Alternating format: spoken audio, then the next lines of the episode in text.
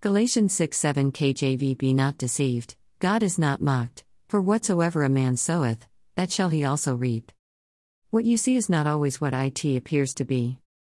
Many excuse themselves from the work of religion, though they may make a show and profess it.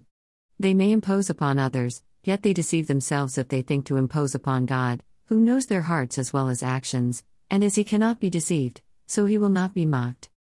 Our present time is seed time, in the other world we shall reap as we sow now. As there are two sorts of sowing, one to the flesh, and the other to the spirit, so will the reckoning be hereafter. Those who live a carnal, sensual life, must expect no other fruit from such a course than misery and ruin. But those who, under the guidance and influences of the Holy Spirit, live a life of faith in Christ, and abound in Christian graces, shall of the Spirit reap life everlasting. We are all very apt to tire in duty, particularly in doing good. This we should carefully watch and guard against. Only to perseverance in well doing is the reward promised. Here is an exhortation to all to do good in their places. We should take care to do good in our lifetime, and make this the business of our lives. Especially when fresh occasions offer, and as far as our power reaches. As our times have become seriously dangerous, the Assembly must become aware that our Lord, having provided a warning, is now providing scriptural knowledge of how to determine what is a part of the delusion as well identify those who are perpetuating these lies within the Assembly. And it is as plain to us that Christianity would be a foolish profession if it proposed advantage to themselves by their faithfulness to God, and to have our fruit to holiness, that our end may be everlasting life. But we must not live like beasts, as we do not die like them. It must be ignorance of God that leads any to disbelieve the resurrection and future life. Those who own a God and a providence, and observe how unequal things are in the present life, how frequently the best men fare worst, cannot doubt as to an after state, where everything will be set to rights. Let us not be joined with ungodly men, but warn all around us, especially children and young persons, to shun them as a pestilence. Let us awake to righteousness, and not sin. Those who dispute are tempted to magnify themselves, and lower their brethren, more than is fit.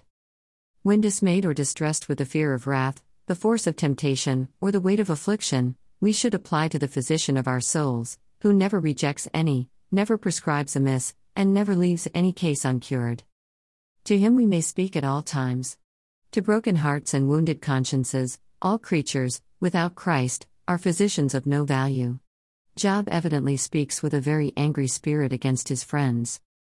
They had advanced some truths which nearly concern Job, but the heart unhumbled before God never meekly receives the reproofs of men.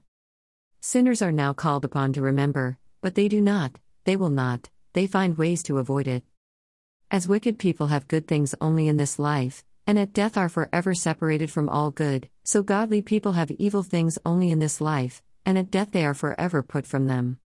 In this world, blessed be God, there is no gulf between a state of nature and grace, we may pass from sin to God, but if we die in our sins, there is no coming out. The rich man had five brethren, and would have them stopped in their sinful course, their coming to that place of torment, would make his misery the worse, who had helped to show them the way thither. How many would now desire to recall, to undo what they have written or done?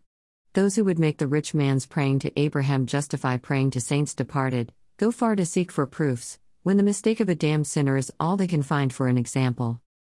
And surely there is no encouragement to follow the example, when all his prayers were made in vain. A messenger from the dead could say no more than what is said in the Scriptures.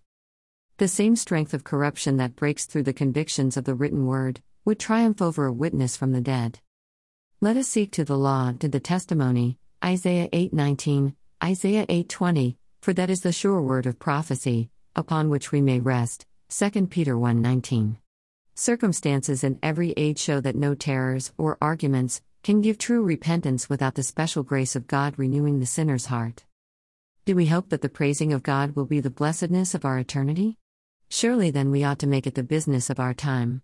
This he had at heart more than anything. Whatever the Christian is as to this life, he considers the favor and service of God as the one thing needful. This he desires, prays for, and seeks after, and in it he rejoices. Remember, these messages are given by a humble servant obedient unto our Lord. Yeshua as a watchman. This I pray for all. Our Heavenly Father brings us to the river which bringeth forth fruit so we may partake of its sustenance and be filled spiritually with nurturing wisdom and humble dedication in service to Yeshua. Blessings to all.